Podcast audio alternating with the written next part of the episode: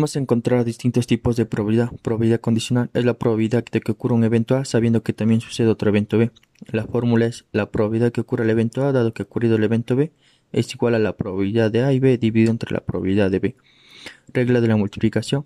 Eventos dependientes. Dos eventos A y B son dependientes y la ocurrencia de uno afecta la ocurrencia del otro. La fórmula es la probabilidad de que ocurra A y B a la vez es igual a la probabilidad de que ocurra A por la probabilidad de que ocurra B dado que ha ocurrido A. Eventos independientes. Dos eventos A y B son independientes cuando la ocurrencia de uno no afecta la ocurrencia del otro.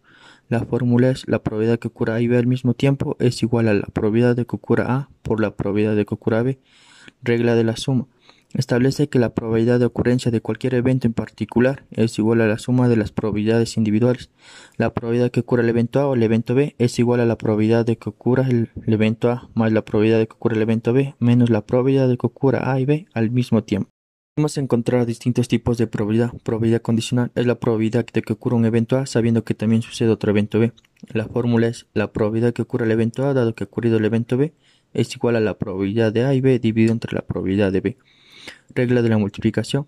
Eventos dependientes. Dos eventos A y B son dependientes y la ocurrencia de uno afecta la ocurrencia del otro. La fórmula es la probabilidad de que ocurra A y B a la vez es igual a la probabilidad de que ocurra A por la probabilidad de que ocurra B dado que ha ocurrido A.